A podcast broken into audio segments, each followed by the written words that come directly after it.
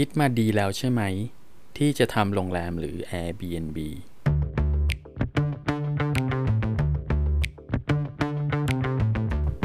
สวัสดีครับวันนี้มาพบกับผมแอดมินโทนี่ที่ไม่มีใครสอนกูสอนพอดแคสต์การตลาดโรงแรมยุคใหม่ Drive ด้วย Data อี พี นี้เป็น อี พี แรกของพอดแคสต์ของเรานะครับไม่มีใครสอนกูสอน อี พี นี้ก็จะมาคุยในเรื่องจุดเริ่มต้นของการทำธุรกิจโรงแรมแล้วกันนะครับเพราะว่าหลายๆคนอาจจะมีความต้องการมีความสนใจที่จะทำธุรกิจโรงแรมรวมถึง Airbnb ด้วยที่เป็นท็อปิกที่คนหลายคนให้ความสนใจอยู่นะครับเป็นว่าเดี๋ยวก็มาลองฟังกันดูนะครับว่าตัวเองมีความคิดแบบนี้อยู่หรือเปล่าหรือมีอะไรที่เราคาดไม่ถึงบ้างนะครับก่อนที่จะคิดทำธุรกิจโรงแรมเป็นของตัวเองนั้นนะครับลองมาคิดทบทวนอีกสักรอบสิถ้าเราเป็นลูกค้าที่จะไปพักโรงแรมสักแห่งหนึ่งเรานึกถึงอะไรบ้างเรานึกถึงอะไรบ้างที่ใช้ในการเป็นตัวตัดสินใจที่จะเลือกพักในโรงแรมใดโรงแรมหนึ่งมันอาจจะมีเหตุการณ์หลายสถานการณ์นะครับที่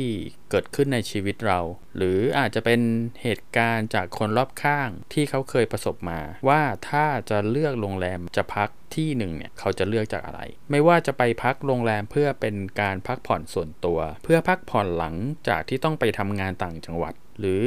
เพื่อไปประชุมอบรมสัมมนาหรือว่าเพื่อเพราะว่าต้องไปงานแต่งงานของเพื่อนที่ต่างจังหวัดก็เลยจะต้องค้างคืนหรือเพื่อพักผ่อนชั่วคราวเพราะว่าดันรถที่ขับอยู่ตอนไปทำงานต่างจังหวัดมันเสียกลางทางหรือเป็นเหตุผลอื่นๆที่เคยเจอมานะครับลองคิดในแบบคนที่มีความต้องการที่จะพักโรงแรมดูว่าเขาคิดอะไรบ้างต้องเจออะไรบ้างหรือในภาษาอังกฤษที่เขาเรียกว่า customer journey ลองเอาตัวเองไปอยู่ในความคิดหรือสถานการณ์ของคนที่จะหาโรงแรมเข้าพักดูนะครับว่าเขาคิดยังไงหรือจะเรียกว่า put yourself in guest shoe เพราะธุรกิจทุกอย่างบนโลกนี้ครับต้องมีลูกค้านะครับถึงจะอยู่รอดได้ดังนั้นให้ลองคิดดูครับว่าเราจะตอบสนองความต้องการของลูกค้าอย่างไรเช่นโรงแรมที่ดีของแต่ละคนนั้นเป็นอย่างไรมีความแตกต่างกันหรือเปล่าแต่ละคนมีความจำเป็นในการเข้าพัก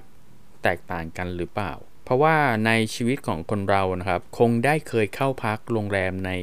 หลากหลายรูปแบบมานะครับไม่ว่าจะดาวน้อยดาวมากนะครับไม่ว่าด้วยเหตุผลอะไรก็ตามตามสถานการณ์ต่างๆที่แตกต่างกันไปย่อมเป็นคำตอบของเหตุผลที่จะเลือกเข้าพักโรงแรมในสถานการณ์นั้นๆแต่ว่าอย่าคิดจะสร้างโรงแรมเพราะว่าเพื่อนๆมีที่ว่างเปล่าอยู่ที่ตัวเองเป็นเจ้าของก็เลยคิดจะสร้างโรงแรมขึ้นมาผมให้ข้อคิดไว้อยู่อย่างหนึ่งนะครับที่ดินแต่ละผืนน่ะมันไม่สามารถทำให้พืชมันเจริญเติบโตได้งอกงามได้ทุกๆชนิดพันธุ์นะครับมันปลูกไม่ได้ทุกสิ่งทุกอย่างหรอกพื้นที่นั้นๆแล้วเพื่อนๆรู้แล้วหรือยังครับว่าที่ดินผืนที่เพื่อนๆมีอยู่ที่จะสร้างโรงแรมเนี่ยจริงๆแล้วมันทำประโยชน์เอาไปใช้ประโยชน์อะไรน่าจะได้ประโยชน์สูงสุดหรือได้สิ่งที่อะไรอะงอกงามมากที่สุดนะครับมันอาจจะไม่จำเป็นจะต้องเป็นการงอกงามทางด้านมูลค่าทางเงินก็ได้นะครับมันอาจจะเติบโตในด้านอื่นแต่ว่าจำเป็นจะต้องรู้ว่าเฮ้ยเพื่อนๆใช้ที่ดินตรงนั้นน่ะก่อให้เกิดประโยชน์สูงสุดแล้วหรือยังตามที่ตัวเองต้องการแล้วหรือยังนะครับแล้วถ้าหลังจากที่เพื่อนๆสำรวจแล้วนะครับแล้วรู้ว่าจริงๆแล้วอ่ะที่ดินที่มีอยู่เนี่ยมันสามารถทำอย่างอื่นที่ได้ดีกว่าโรงแรมอีกนะเราจะทำยังไงครับผมมีเคสเคสหนึ่งนะครับที่เจ้าของโรงแรมสร้างโรงแรมขึ้นมาเพราะว่ามันเป็นธุรกิจในฝันอันนี้เรื่องจริงนะครับแล้วก็เกิดขึ้นกับหลายๆคนด้วยนะครับที่มีความคิดแบบนี้นะครับเลยสร้างโรงแรมที่ตัวเองฝันเนี่ยบนพื้นที่ที่ดินของตัวเองที่มันมีอยู่อยู่แล้วนะครับพอสร้างเสร็จก็จะต้องหาลูกค้าจะมีคนมาเข้าพักอะไรประมาณนั้นก็พยายามหาลูกค้าเข้ามาเข้าพักแต่มันถูกสร้างมาเพราะว่าตัวเองชอบไงมันไม่ได้เกิดจาก การสำรวจว่าลูกค้าเขาจะชอบหรือเปล่าเออก็เลยมันก็จะมีไอเดียอะไรสิ่งๆต่างๆที่มันถูกตะเตรียมมาเนี่ยเพราะว่าตัวเองชอบไม่ได้เกิดจากใครหรือกลุ่มเป้าหมายหรือใครที่จะเอาเงินมาแลกกับสิ่งที่ตัวเองสร้างขึ้นก็เท่ากับว่ามันไม่ตอบโจทย์ธุรกิจโรงแรมที่เขาสร้างขึ้นมาเนี่ยมันก็เลยกลายเป็นธุรกิจฝันร้ายของเขาไปเสียดื้อเพราะว่ามันไม่มีคนมาเข้าพักตามที่คาดหวังทีหลังนะครับเพราะว่าความคาดหวังของแรกคืออยากจะเป็นเจ้าของโรงแรมความคาดหวังที่สองคือก็ต้องหาลูกค้าเข้ามาพักแต่ว่ามันไม่ตอบโจทย์ของกลุ่มเป้าหมายก็เลยมีเกิดการขาดทุนนะครับยอดขายขาดทุนติดลบอย่างต่อเนื่องดังนั้นนะครับให้หยุดคิดที่จะทำโรงแรมเพราะว่าตัวเองชอบหรือว่าแฟนชอบครอบครัวชอบอย่าเอาประสบการณ์ความเป็นลูกค้าของเราที่เคยไปเที่ยวพักช่วงวันหยุดสุดสัปดาห์นะครับเพียงแค่หนึ่งคืนแล้วเอามาคิดที่จะทำธุรกิจโรงแรมเพราะมันเป็นเพียงแค่หนึ่งคืนที่เราได้เห็นนะครับเราไม่เคยได้รู้ว่าไอ้วันธรรมดาหรือวันอื่นๆเนี่ยสถานการณ์โรงแรมมันเป็นแบบไหนมีลูกค้าเยอะแค่ไหนเพราะการทำโรงแรมครั้งนี้ที่เราจะทำเราไม่ได้เป็นคนเข้าพักเองนะครับเราไม่ได้เป็นคนเข้าพักเองในทุกๆคืนเราควรจะต้องทำเพื่อให้กลุ่มเป้าหมายหรือลูกค้าเป้าหมายเนี่ยเลือกเข้ามาพักกับเราเขาจ่ายเงินแลกกับสิ่งที่เขาต้องการผมมีเรื่องเล่าอีกเรื่องหนึ่งนะครับที่อยากจะเล่าก็คือสมัยผมเป็นเด็กหนุ่มเริ่มทำงานโรงแรมใหม่ๆเนี่ยผมเคยคิดว่าโรงแรมที่ดีที่สุดนั้นนะครับต้องเป็นโรงแรมระดับห้าดาวที่ไหนในประเทศไทยก็คงไม่พ้นในสมัยนั้นนะครับคงเป็นโรงแรมโอเดนเตนซึ่งผ่านมาผมก็ได้เข้าไปฝึกงานแล้วก็ทำงานดูในระยะหนึ่งนะครับในช่วงมีการประเทศไทยเป็นเจ้าภาพการประชุมเอเปกนะครับก็คือผู้นำต่างชาติต่างแต่ละประเทศเนี่ยก็จะมาประชุมก็จำเป็นจะต้องเอ่อดูแลเอ่อผู้นำแต่ละประเทศทูตภรรยาแล้วก็นักการเมืองอะไรก็แล้วแต่ข้าราชการที่มีตำแหน่งใหญ่โตในในประเทศต่างๆนะครับพอวันเวลาผ่านไปนะครับผมได้เติบโตการทำงานนะครับมาใน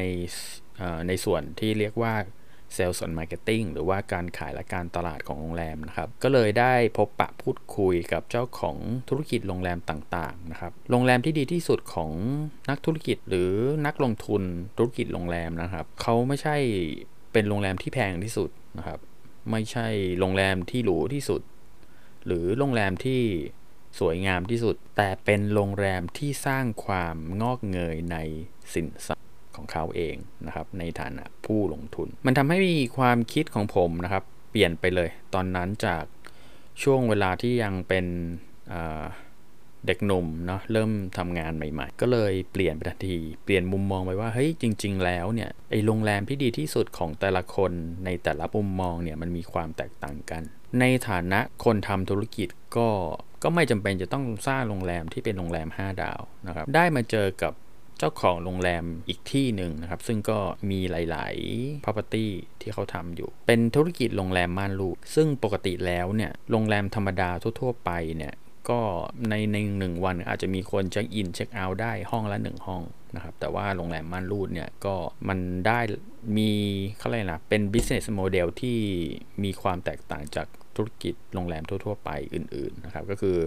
occupancy เนี่ยมันสามารถเติบโตแล้วก็มีได้เกินกว่า หนึ่งร้อยเปอร์เซ็นต์ จากการมีคนอ่าเขาเรียกว่าลูกค้าเนี่ยเช็คอินเช็คเอาท์อยู่บ่อยๆนะครับเกินจำนวน inventory หรือห้องพักที่ตัวเองมีนะครับก็เลยทำให้ occupancy เกิน หนึ่งร้อยเปอร์เซ็นต์ ซึ่งก็น่าจะเข้าใจนะครับว่าทำไมมันถึงเกิน หนึ่งร้อยเปอร์เซ็นต์ ได้ผมก็เลยได้มีความเข้าใจใหม่ว่าจริงๆแล้วเนี่ยโรงแรมที่ดีที่สุดของนักธุรกิจอ่ะก็ต้องเป็นโรงแรมที่สร้างกำไรนะครับหรือความเติบโตให้ของให้ตัวธุรกิจของเขานะครับเป็นหลักก็เลยกลายเป็นโรงแรมที่ดีที่สุดของเขาถึงแม้ว่าโรงแรม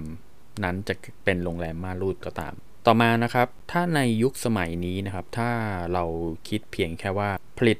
สินค้าหรือบริการมาเนี่ย แล้วเอาไปขายเอาดาบหน้านะครับผลิตมาก่อนอะไรก็ไม่รู้ที่เราต้องการอยากจะขายก็ผลิตมาทำมาแล้วก็ค่อยไปสร้างโปรแรงๆใส่การตลาดแบบแรงๆให้ส่วนลดเยอะๆก็น่าจะทำให้ธุรกิจไปรอดได้ไอแนวคิดแบบเนี้ยมันมีตั้งแต่สมัยยุคปฏิวัติอุตสาหกรรมนะครับที่เขาเน้นแต่การผลิตคือใครผลิตได้เยอะต้นทุนต่อชิ้นก็จะต่ำก็ถือว่าเป็นข้อได้เปรียบของธุรกิจไปลูกค้าก็ไม่ค่อยมีโอกาสที่จะได้เห็นสินค้าที่มันใกล้เคียงกันเป็นตัวเลือกเป็นออปชันง่ายๆเหมือนธุรกิจสมัยนี้ก็